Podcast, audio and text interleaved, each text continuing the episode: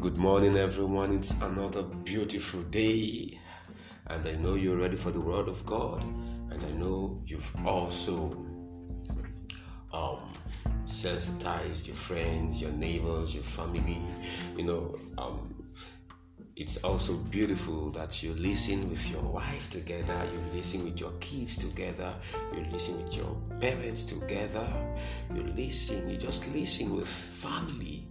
Yeah, it's beautiful. Praise God forevermore.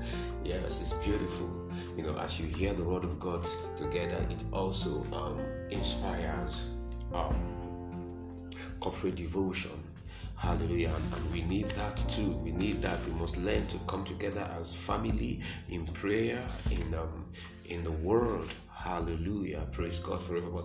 All right. Psalm 29. Psalm 29 and verse 9. The voice of the Lord makes the deer give birth and strips the forests bare. And in his temple, everyone says, Glory! Hallelujah. Praise God. You know, I love this text so much. Um, there are certain things we practice in the church that we must understand why we practice them. One of them is the shout of glory. Hallelujah. It's quite beautiful that David penned it down. It's same as exclaiming glory to God. Let's look at the text again. The voice of the Lord makes the deer give birth and strips the forest bare. These things speak of His majesty, and it's in response, everyone in, in the temple shouts, Glory! Hallelujah! The shouts of glory are in celebration of His majesty. Today, why do we shout glory? Hallelujah! There is no greater display of the Lord's majesty than in the raising up of Jesus from the dead. Hallelujah. We know the import of this Upon this, we became as He is, in that the very life He had upon resurrection has become ours. We now have eternal life. When the revelation of God is being resounded in the church, there truly ought to be shouts of glory by everyone. In that we are celebrating His majesty, we are honoring His preeminence. Hallelujah when the word of God comes to you, unveiling His glorious majesty, beloved, feel free and shout, Glory! in celebration of His majesty. Hallelujah. You see, David had such insight, insight um, in the grace of God.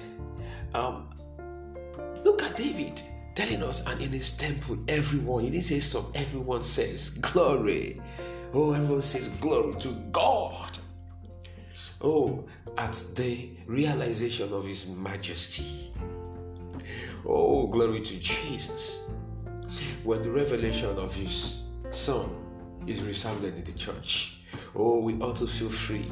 We lifted hands and we say glory to God and we shout glory.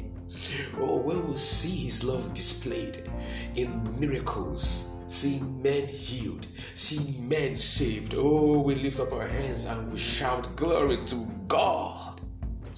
Oh, glory to God! Hallelujah! So, the things that we practice in church, you see, we must have or we must find the bearing in the Word of God they must have their bearing in the word of God. Just as the shout of glory or the shout of glory to God is in the word. And it is not what some persons do, no, it's what everyone does. Oh, so when we see the Lord's beauty in manifestation, His majesty displayed in His glorious ah, distributions amongst us, in the salvation of men, in the miracles, in healings, praise God, in the revelation of His Son amongst us, we ought to be free with lifted hands and we say, Glory. We shout, Glory. We declare glory to God. In doing that, we are celebrating His majesty. We are honoring His preeminence. We are acknowledging Him as who He is. He is God, Almighty God. And so today, I want you to actually feel free. Oh, as you behold His majesty in all of His goodness. Come on, demonstrate it. Glory to God. Glory to God. Glory to God. Glory to God. You go ahead and just declare it. Glory to God. Oh, hallelujah. And I know you're blessed this morning. And I'm praying for you that the wonders of God's grace, the beauty of His majesty will flood your heart and your eyes will be open to behold it.